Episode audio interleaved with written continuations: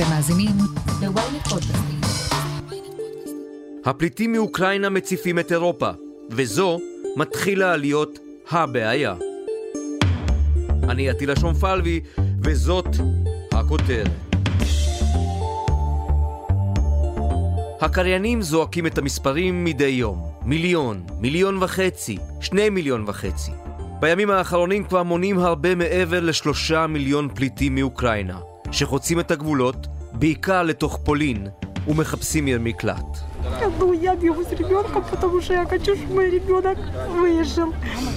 הונגריה, רומניה, פולין ומולדובה הפכו לתחנות מעבר שקולטות את המוני הפליטים בחום רב.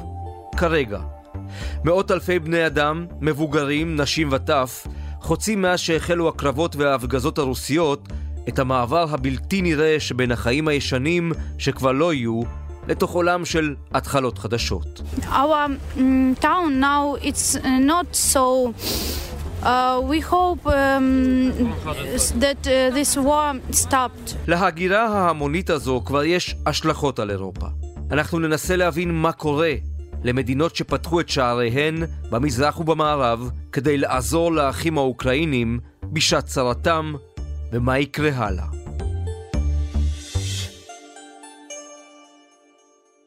Of course, we're going to take uh, refugees. This country's had a, uh, a historic and proud role in, uh, in taking refugees from uh, all conflicts. And if you think what we did in, uh, in Afghanistan... for הדוקטור UK לופטין מאוניברסיטת תל אביב, מומחית לפוליטיקה אירופית. האירופים מתמודדים עכשיו עם גל הגירה מטורף, שלושה מיליון בני אדם כבר חצו את הגבולות. לאן הם הולכים המהגרים האלה, הפליטים האלה? תראה, בעיקרון, אה, נכון להיום אנחנו יודעים שלמעלה מ-1.8 מיליון הגיעו לפולין. סלובקיה קיבלה משהו כמו, המדינה השנייה בעצם שקיבלה אותם זה היו 260 אלף פליטים הגיעו להונגריה, לסלובקיה הגיעו כ-210 אלף, מולדובה למעלה כמעט 350 אלף, רומניה כמעט חצי מיליון 450 אלף. בעצם אה, רוב המכריע של הפליטים בעצם הגיע למדינות מזרח אירופה. חלקן כמובן הן מדינות בתוך האיחוד האירופי, פולין, הונגריה, סלובקיה, רומניה, וזה כמובן אה, מחייב אותם בין היתר, הם היום אה, בעצם הפולנים ויתר מדינות מזרח אירופה גם מבקשות את הסיוע של האיחוד האירופי. כי כמו שאתם יודעים, באמת, אה, לקלוט פליט אה, זה לא דבר של מה בכך, זה עולה הרבה מאוד כסף, ולכן כמובן הם רוצים, וזה לא מדינות עשירות, מדינת מזרח אירופה, ומטבע הדברים הם רוצים שהאיחוד האירופי אה, יעזור להם. במקרה של פולין זה נורא מעניין, כי ממש ביום שבת, לפני מספר ימים, התקבלה חקיקה בפולין, והחקיקה הזאת בעצם אה, אמרה שתוך 18 חודשים, תוך שנה וחצי, יוסדר מעמדם החוקי של הפליטים מאוקראינה. כלומר, באמת, אה, פולין מהבחינה הזאת אה, גילתה באמת אה, רצון טוב וסולידריות עם הפליטים. אני לא יודעת כמה זמן זה יימשך, אבל באופן כללי נראה שהם מאוד להוטים לעזור להם בשלב זה לפחות, אנחנו לא יודעים מה יהיה בעתיד, ואפילו הפרלמנט הפולני החליט שתוך שנה וחצי הם יקבלו בעצם מעמד חוקי שם במדינה.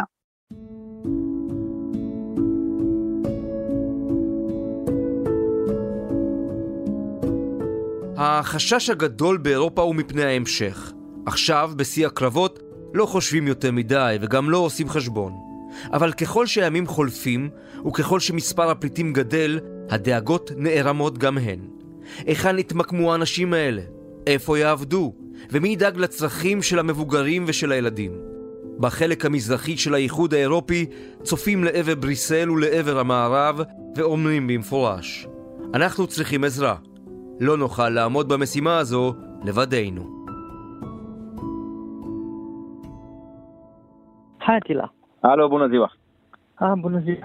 זה חבר הפרלמנט הרומני פאבל פופסקו, יושב ראש ועדת ההגנה והביטחון הלאומי של רומניה, שביקר בישראל בשבוע שעבר כאורח ארגון אלנט במשרד החוץ. הוא בא לכאן במסגרת משלחת של פרלמנטרים אירופים צעירים. פופסקו מאמין, והוא לא לבד, שהאוקראינים עוברים אמנם דרך מדינות מזרח אירופיות, אך הם לא יישארו שם וימשיכו הלאה, מערבה.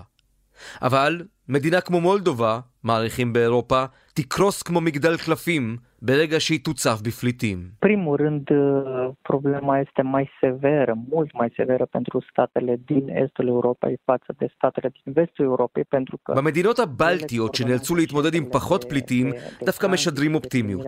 שם מאמינים כי האוקראינים לא מחפשים בית חדש, אלא רק מחסה לזמן מוגבל. וכשהמלחמה תיגמר, הם יחזרו הביתה כדי לבנות מחדש את ארצם. הנה יושב ראש ועדת החוץ של הפרלמנט הלטבי, ריצ'רד קולס, שביקר גם הוא בישראל בשבוע שעבר. Well, we are coping. We are not, uh, you know, screaming for the panic and so on. There is, of course, the mechanisms to be introduced so that the, the whole system at, at national אנחנו לא בפאניקה. צריך שכל המערכות יעבדו ברמה האזורית גם.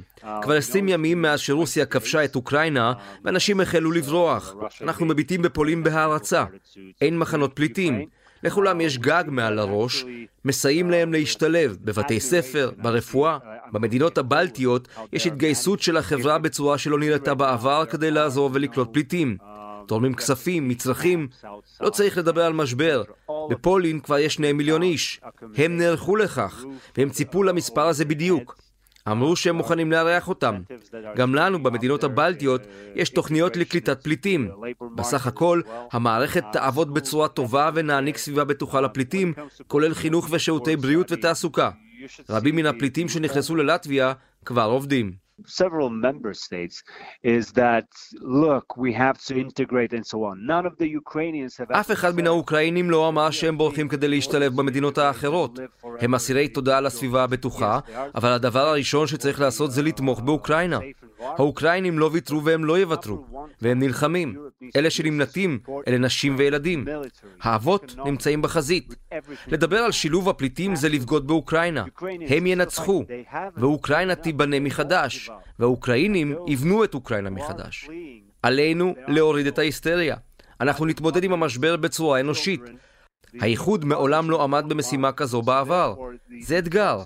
צריך להבטיח לפליטים סביבה בטוחה, וזה מה שהאוקראינים מבקשים, ולא מבקשים אזרחות.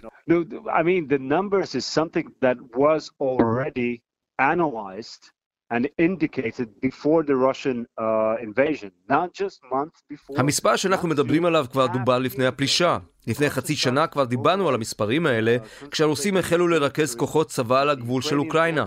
הערכנו שיהיו יותר מחמישה מיליון פליטים. אל לנו להיכנס לפאניקה. זה משבר, עלינו להיות מודאגים, אבל לא להיות היסטריים. În primul rând, problema este mai severă, mult mai severă pentru statele... הנה שוב, חבר הפרלמנט הרומני, פאבל פופסקו. Fără doar și poate aici este o prezență mai proeminentă, dar המצב הרבה יותר חמור עבור מדינות מזרח אירופה, משום שהן אלה שמנהלות את תחנות המעבר. במצב הנוכחי לא כל כך חשוב המצב הקשה שלנו אל מול הכאב שחש העם האוקראיני. עלינו להתרכז באיך לעזור לאוקראינה, ולא משנה מה המחיר עבור האיחוד האירופי. Primul rând, problema este mai severă, mult mai severă pentru statele din estul Europei față de statele... איננו יכולים להסיק מסקנות לגבי ההשפעה החברתית של המשבר הנוכחי של הפליטים. מדינות מזרח אירופה יכולות לנהל והן פועלות בצורה יוצאת דופן. וזו הרגשה ממש יוצאת דופן שאני מרגיש כפוליטיקאי רומני כשאני רואה את האמפתיה של הרומנים כלפי העם האוקראיני, באמצעות הצעדים שנעשו בשבועות האחרונים. אני מאמין כי המצב יסתבך ללא ספק. מספר הפליטים יגדל ויהיו מתיחויות חברתיות. זה טבעי. אנחנו ניערך למצב הזה. האיחוד האירופי חייב להעביר מהר חבילות סיוע עבור המדינות במזרח אירופה, על מנת לארגן את זרם הפליטים. יש נטייה לקפוץ מהר כדי לקבל את הפליטים, אבל רוב המהגרים עדיין לא עברו את הגבולות, וזה יקרה בשבועות הקרובים. מולדובה nu are capacitatea necesară manageria o astfel de criză. למולדובה אין את היכולת לנהל משבר כזה. הם יקרסו כלכלית ללא ספק. מולדובה תלויה ברומניה, כמו שקרה בשנים האחרונות. רומניה תיתן כתף גם אם מולדובה תצטרך להתמודד עם זרם פליטים יותר גדול. רומניה ופולין מתנהלות בצורה יוצאת דופן, בהתחשב בחומרת המצב.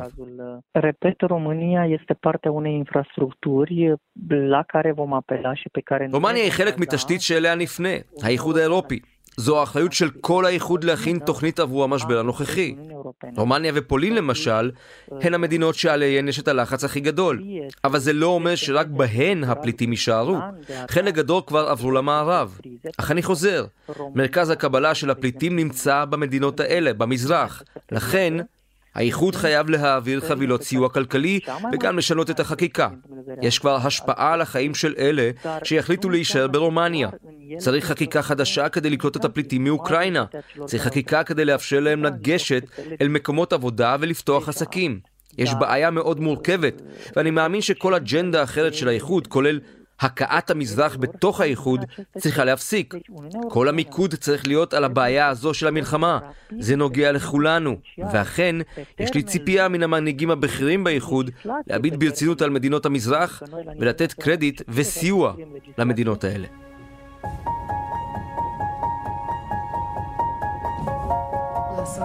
Oh,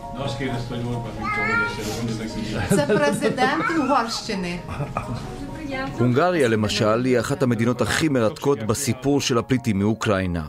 בגל הפליטים הגדול מסוריה, ויקטור אורבן, ראש הממשלה ההונגרי הכל יכול, נעמד ומנע את כניסתם של הפליטים המוסלמים לארצו. מיליארד יורו שפכה הונגריה כדי למגן את גבולה ולהקשות על הפליטים להיכנס לתוכה.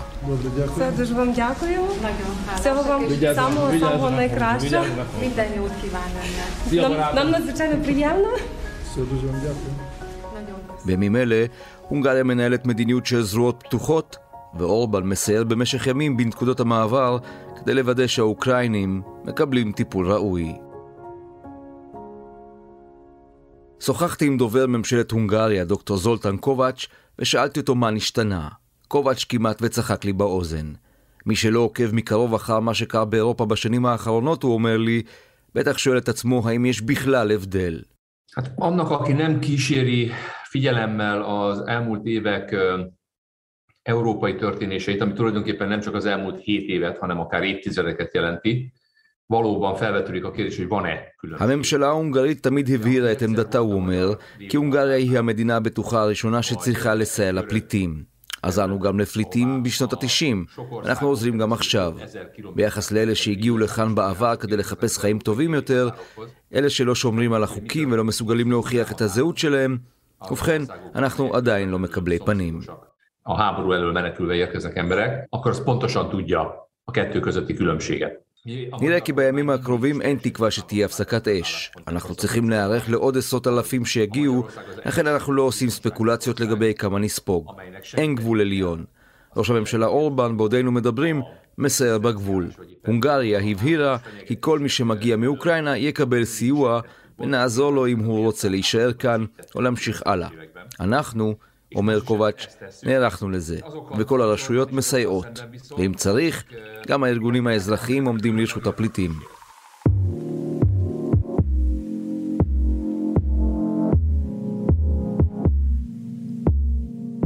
אבל בלי פוליטיקה אי אפשר. בהונגריה, כרגיל, זועמים על האיחוד האירופי שהפך ליריב מר של אורבן בשנים האחרונות. דוברו של ראש הממשלה ההונגרי דורש בשיחה איתנו ממוסדות האיחוד להפסיק את המשחקים הפוליטיים ואת הסחטנות לדבריו ולשחרר תקציבי סיוע להונגריה שמסייעת לפליטים לברוח מן התופת. הונגריה, אומר קובץ', השקיעה בשבע השנים האחרונות יותר ממיליארד יורו על מנת להגן על גבולה, אבל לא קיבלנו אגורה מן האיחוד. Már több mint kettő és fél millió ember hagyta el Ukrajnát a legutolsó hírek alapján. אנחנו מחכים לראות מה האיחוד האירופי יעשה, אומר קובץ'. יש לנו ויכוח פוליטי עם האיחוד בנוגע לשימוש בתקציבים. אבל ברור לגמרי שבעת הזו אין זה הזמן לסחיטה פוליטית וצריך לשחרר כספים ותקציבים. אנחנו זקוקים לכך שהאיחוד האירופי יאפשר לנו לגשת לתקציבים שמגיעים להונגריה.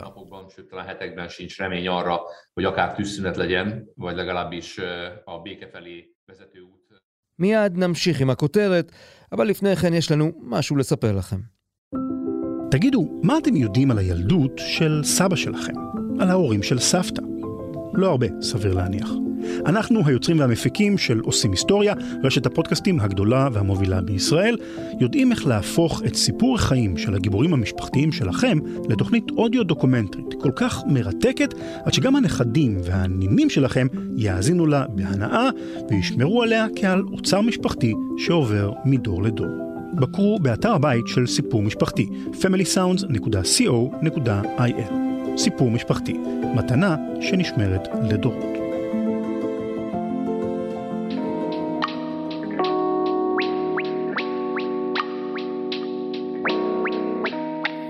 דוקטור לופטין, אין מתנות חינם, וכשמיליוני בני אדם חוצים את הגבולות ועוברים ממדינה למדינה, מישהו יצטרך לשלם על כך, לספוג את זה. מקומות עבודה, רווחה, חינוך ועוד ועוד. האיחוד האירופי כבר הכניס את הידיים לכיסים? אה, שאלה מצוינת. לדעתי אני חושבת שזה משהו שהם יצטרכו לדון בזה, אבל אני יודעת, אני במידה רבה, יש לי פה תחושה של דז'ה וו. כי צריך לזכור שבין 2015 ל-2020, 4 מיליון פליטים הגיעו בעצם לאירופה, ששני מיליון מהם בעצם הגיעו לגרמניה. ואנחנו יודעים מה זה בעצם עשה ליבשת האירופאית. זה עלה הרבה מאוד כסף, ודבר נוסף, זה שינה בעצם את הפוליטיקה האירופאית. זה הביא במידה רבה לעליית הימין הקיצוני באירופה.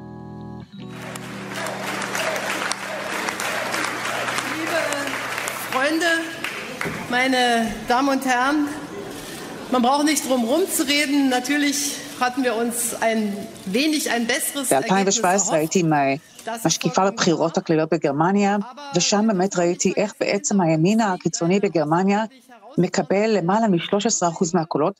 עכשיו, זה לא רק בגרמניה, אנחנו רואים את זה באיטליה, רואים את זה בצרפת, רואים את זה בהולנד, רואים את זה באוסטריה, רואים את זה בעצם ברוב המדינות באירופה, את העלייה של הימין הקיצוני, ש...